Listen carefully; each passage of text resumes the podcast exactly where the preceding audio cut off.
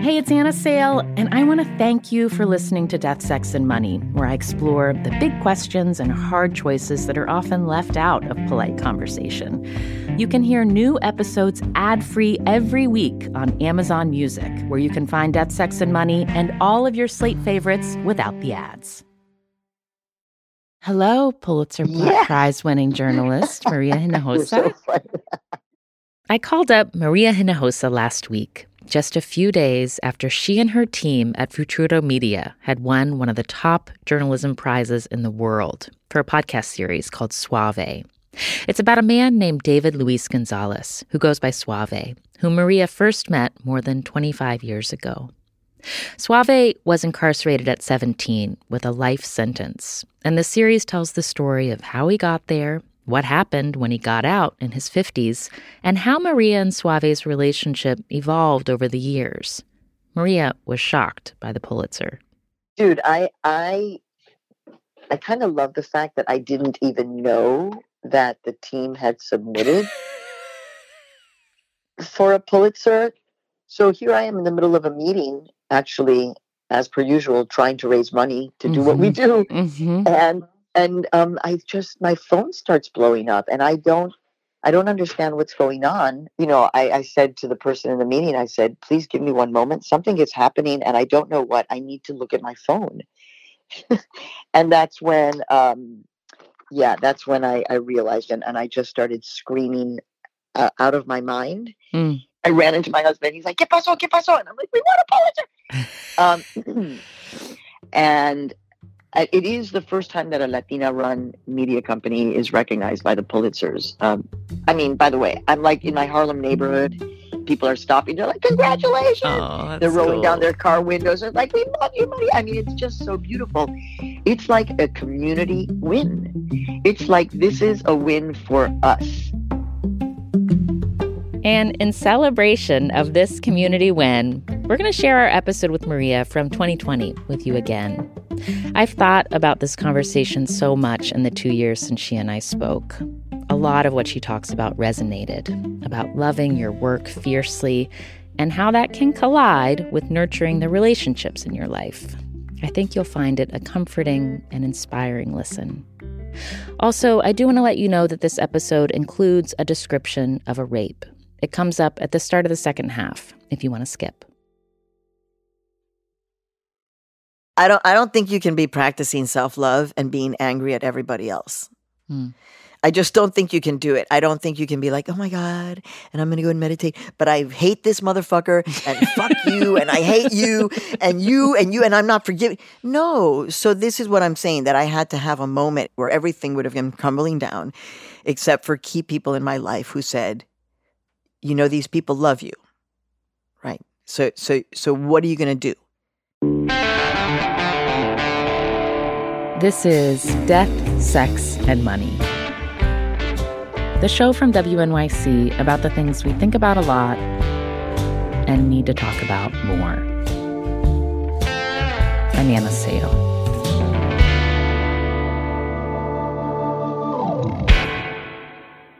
For more than 25 years, journalist Maria Hinojosa has hosted the public radio show Latino USA.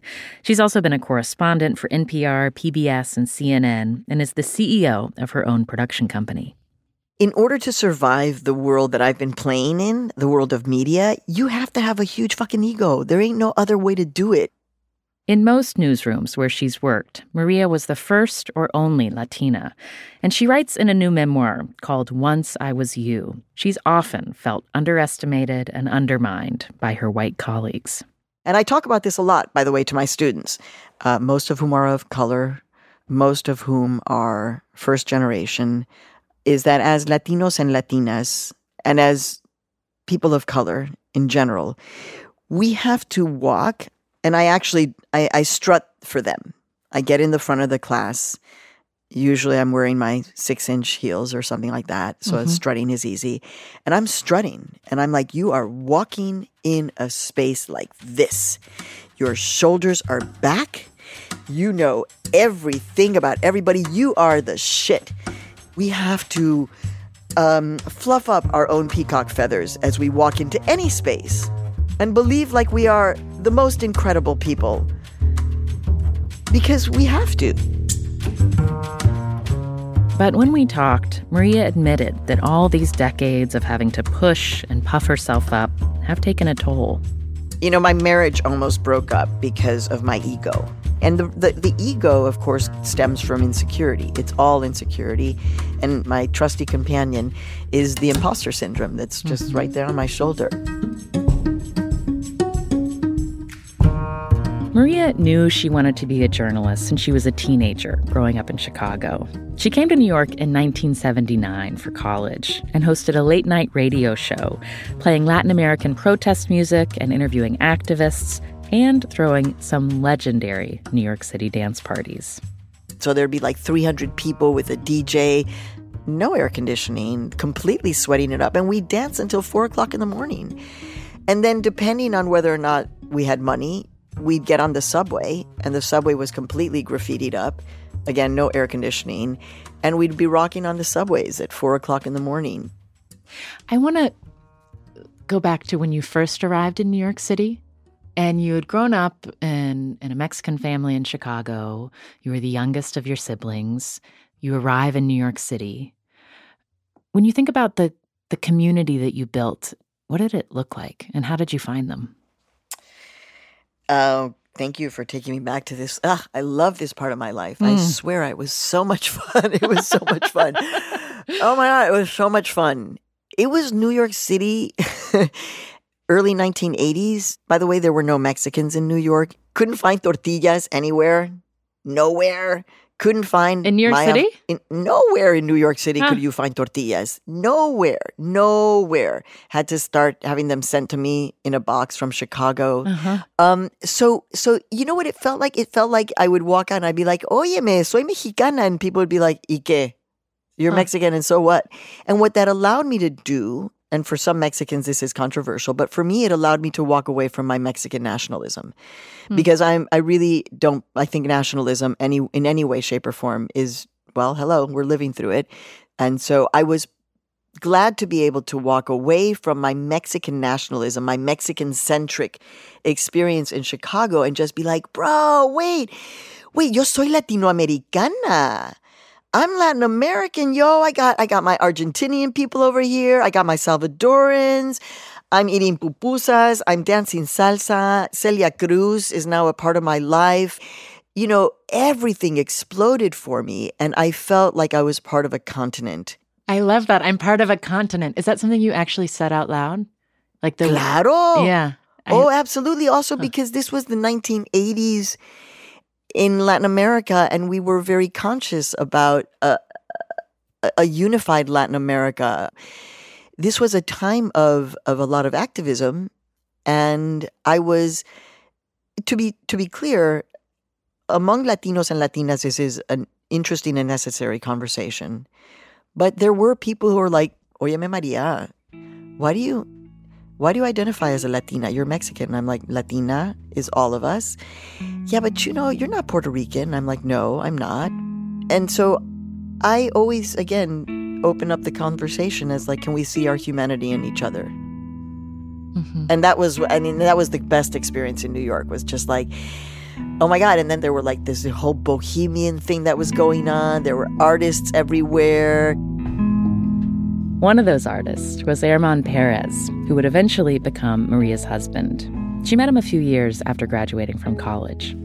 He's like, You got to come and see my artwork. And I'm like, Oh boy. And so I went to his house and I saw his paintings.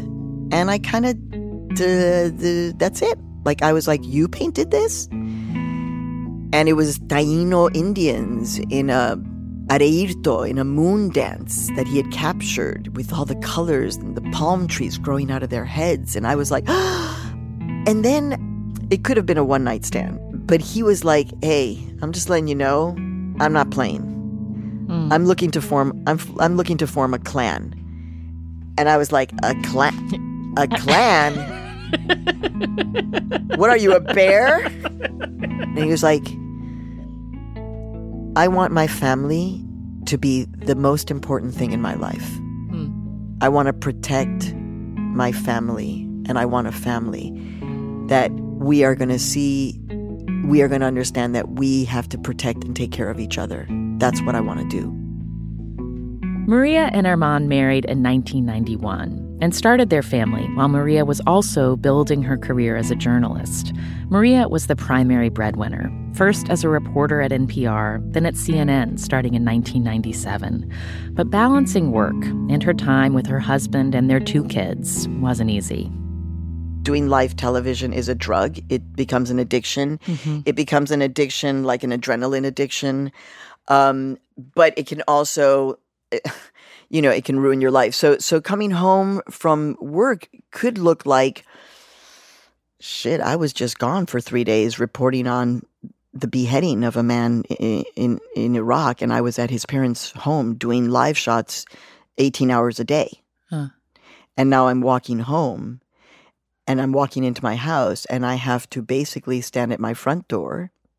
I learned this from a from a woman named Mariana who had HIV and then AIDS. And she would say, When I come home, she was from the Bronx, Puerto Rican, and she, when I come home, AIDS stays outside the door. Hmm. AIDS do not come inside the door with me. And I was like, What do you mean? She's like, I stand outside the door, y me hago la limpia, me limpio, I clean myself, I cleanse. Literally, you know, you've seen that. You wipe it off, you wipe it off your face and you shake your hands, you wipe it off your legs, and that's what I would do. And then I'd walk in the front door and I'd be like, hey, hola, what's up? And the kids would come running, and I'd be like, what's up? Hey, mama. Um, and oftentimes my husband might or might not be happy, you know, because he just got stuck with being with the kids for three or four days. Mm-hmm. So I, it was hard, you know. I mean, it was a real stress. You can't do that with a partner um, who is gonna who's gonna give you shit all the time. And we didn't have the kind of salaries to be hiring full time nanny kind of thing. You talked about being on television feeling addictive um, and it's a very competitive environment. You are, at that point, already a very experienced veteran um, journalist. Uh, do, do you feel like looking back that your time with cable news distorted your values? Well, that's exactly what my husband would say. What would he say? That's exactly. I no no no. I mean, it, ooh, no. I mean, he was like, "Look, you understand what's going to happen. You're going to end up on the Tonight Show being made fun of because what CNN is asking you to do.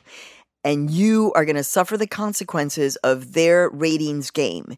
Mm. You are, you know, you need to be very careful because, and I think that, um, I think what actually set him off was, I mean, he he could see it kind of coming. He was able to see we could all see it. CNN was suddenly getting flashier. I mean, CNN basically was asking us to in a ratings battle to be more um, in Spanish we say amarillista in you know yellow journalism. Mm-hmm.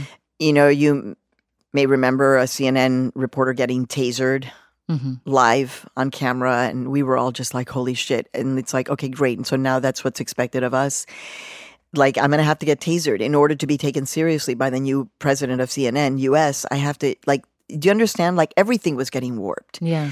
And Germán fell in love with me because he saw the journalist in me. He saw the woman who was fighting for the First Amendment.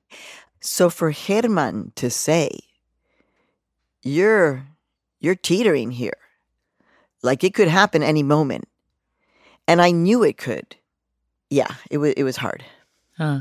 The problem is is that like I was rejecting a part of my Mexican, Latina mother self because I didn't want to become my mother and subservient to my husband. But I was kind of throwing out the baby with the bathwater, which was like, y'all can take care of yourselves. I'll see you later. I got to go do this. Cause I gotta, I gotta build up my ego, and I gotta keep this job going, and I gotta keep on getting to yes and yes and yes. How? What? Do you remember the moment you realized, oh, this marriage and family, this, this is not guaranteed to me. I might, I might lose this it, it could have happened during those CNN moments, but I think I um, I just maneuvered out of it really quickly. I was able to get another job. I left CNN. I was hired at now on PBS, and life changed in different ways. But the moment where that happened, and it was very clear, was um, it was 2016, oh. and yeah, it was it was recent, and that was a moment where we we almost separated. The marriage almost did not make it. Coming up, the revelation that happened leading up to that crisis point, and how Maria had to take a hard look at herself and her priorities to preserve her marriage. I did make a choice. I, m- my therapist said, You know, Maria, your children, they're going to see what this looks like. They're going to see what this choice looks like. And that's an incredible lesson because he loves you. This man loves you. And mm. honestly, I got to be very honest with you. The idea of having sex with another person totally freaked me out.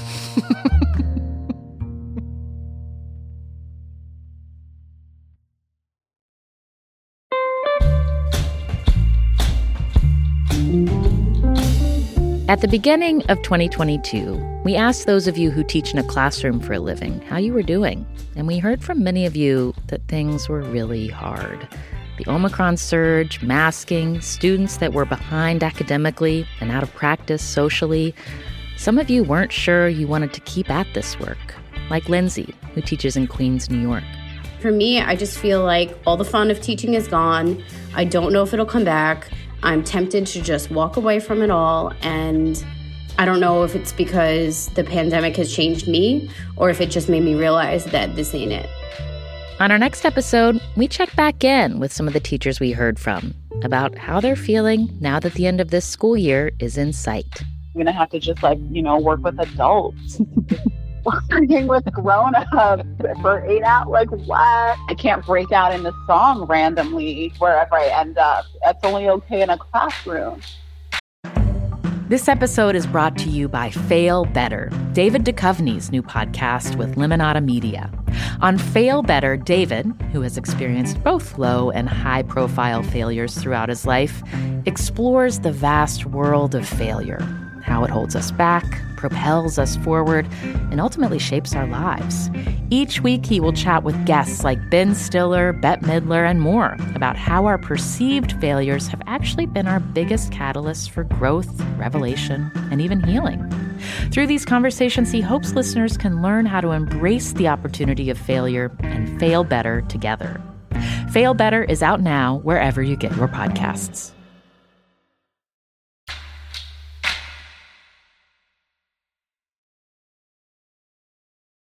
This is Death, Sex, and Money from WNYC. I'm Anna Sale. In her book, Once I Was You, Maria Hinojosa writes frankly about desire and sex, and also about how when she was 16 years old and on a date, she was raped. But it took her years before she could call it that. I didn't really, I didn't call it a rape. I, you know, uh-huh. it was not, I was definitely not even dealing with it or thinking about it. I grew up on the south side of Chicago, so I understand. I was always wary of streets and being alone and being a woman. And, you know, a rape is a man, you know, with a knife to your neck and in, in an alley. That's what it was. And I'm going to be honest with you. Uh, here's what I used to call it I was a baby rape. Oh, you would say that? Why? Can you imagine? Why would you say that? Because I was like, wait, it wasn't a real rape. It was like a baby rape. I, I, how horrible. Why why did baby rape feel like a more comfortable way to describe it than to just say rape? Why was that helpful? Well, one because I participated. I got in the car. I said yes. I saw him walking out to go buy rubbers, rubbers, condoms. Um, you know, and I didn't get out of the car. I didn't tell him when I realized he was an asshole after all. I should have said, Take me back home. I don't want to go. And I didn't. And I thought that because I, I did say no, that I always knew. I always said, no, no, no, no, no, no, no, no, no, no, no, no, no, no, no. I said no the whole time. But maybe it was that kind of a no. So was it a screaming no? You know, so I guess that mean that it wasn't a real rape. I wasn't screaming. No. The thing about rape and sexual assault with women is that we it, we're convinced we we we made this happen we were at fault. There was something wrong with us. Like, this is, you know, that's the trajectory. And of course, that is deeply ingrained. So it changed when my therapist, we were doing deep therapy on this. That was that was like 2015. So you were in your 50s. You were in your 50s before you used the word rape for what happened to you as a teenager. Oh yeah. I was feeling really I, I, I was admitting in the in the therapy, I was like, SK, why did I do that? Why did I go with him? I mean, like I understood like why why why did I do that? Like I could tell he was an asshole. Like sure he was cute, but he was nothing special. Like why? Mm-hmm. And then she said, Maria, you were a 16 year old girl. You had every right to be hot and horny and want him. Because that's what you feel when you're 16. And also, I-, I thought I hadn't fought back. And now, of course, when you do therapy, that's what happens. You're like, oh shit. It's that he held me down. that's why I didn't fight back. That's why I hadn't been able to fight back. Once I was able to understand what was going on, it just really just comes all uh, vomiting out. I just always was like, why am I? I said to my therapist, I remember. By now, I had been seeing her for 10 years. I, I just like I don't even know how to start sex. Like how did she's like, oh really? God, girl, I just walk into the kitchen and I start taking off my bra, and I'm just like, I could never. I'm like, I could never. Thank God that my husband never gave up. Honestly, As Maria was processing all of this, she was also at a professional high point. After years of working for some of the country's biggest news organizations and winning numerous journalism awards along the way, she founded her own production company, Futuro Media Group, in 2010. But the demands of being an executive, while still hosting and reporting, intensified the pressures on her marriage. I was busy working, and Germán would be like, "Sweetie, you're missing all kinds of stuff," and I'd be like, "Yeah, yeah, yeah. I just got this story to do. Let, okay, yeah, yeah. I just got to do this other thing. Okay, I'll just, I'll be right back. I got to go do this. I got to go write this book. I'll just, you know, it was always." And that's the complaint, you know, is that it was always, there was always something else until they came to a breaking point. And then it was like, they're not going to be around. Like, they really are tired of you.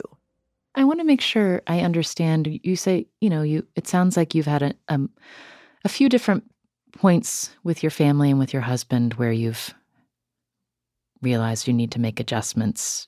But you said the hardest moment was in 2016. What what happened then?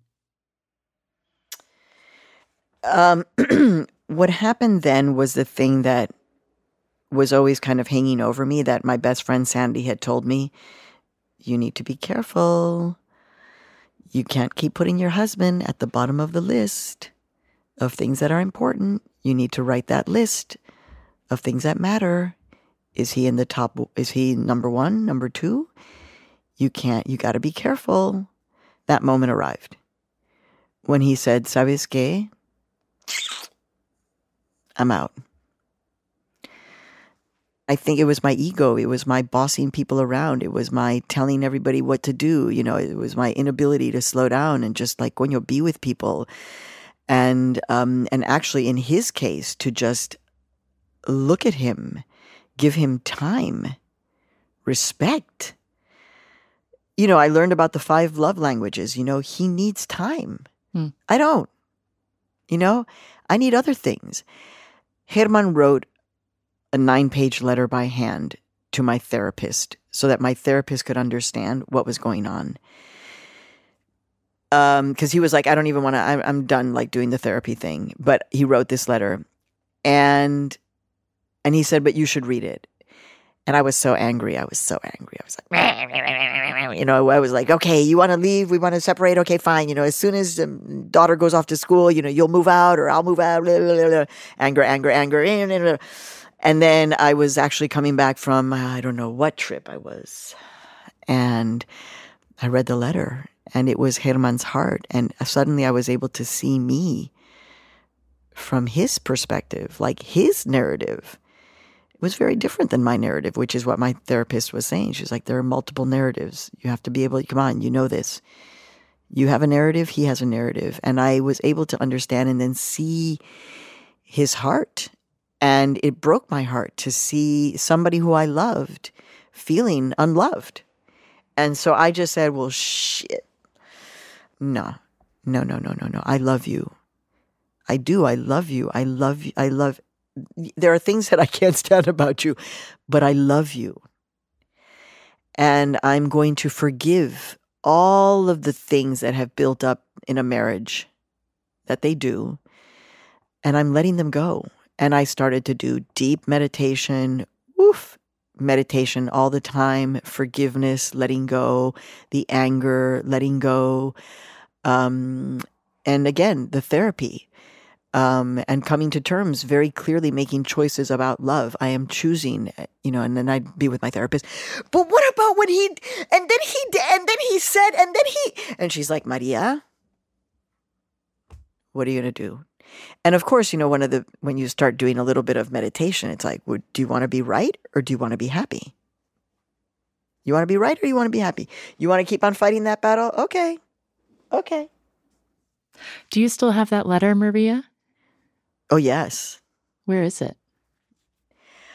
Um, it's at the bottom of a drawer underneath some clothing that's in a kind of uh, another little box. Um, but I have thought I should probably put it someplace that's a little bit safer. Hmm. There's so much that you're saying um, that I'm relating to in marriage. Uh, and I think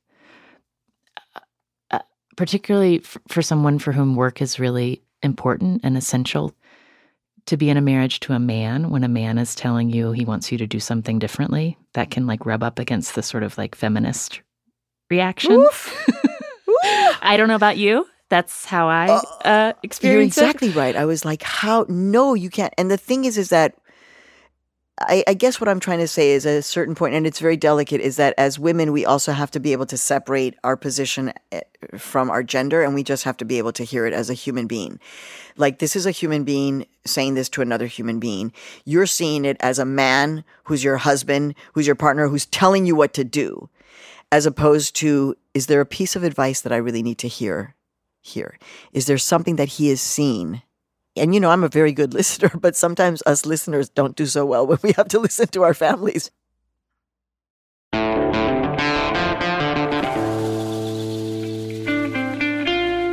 That is journalist, media executive, and Pulitzer Prize winner Maria Hinojosa. Her book, Once I Was You, is out in paperback. And if you haven't, do listen to Suave. It's a seven part podcast series. We put a link to it in our show notes. Death, Sex, and Money is a listener supported production of WNYC Studios in New York. Afi Yellow-Duke and Annabelle Bacon produced this episode. The rest of our team includes Julia Furlan, Zoe Azulay, Emily Botein, and Andrew Dunn. The Reverend John DeLore and Steve Lewis wrote our theme music. I'm on Instagram at Anna Sale Pics, that's P I C S, and the show is at Death Sex Money on Twitter, Instagram, and Facebook. And I want to say thank you to the many listeners who joined in and signed up to become new sustaining members while we've been fundraising this month. Thank you for adding your small monthly contribution to the funds that keep us going. We depend on it, and we appreciate you. If you haven't yet joined in, please go to deathsexmoney.org slash donate. Maria told me back in 2020 that for her, the early pandemic meant that she was working from home and her kids had both recently moved back in. She loved getting to spend a lot of quality time with them, though she admitted it came with trade offs. It's not great for your sex life. but other than that,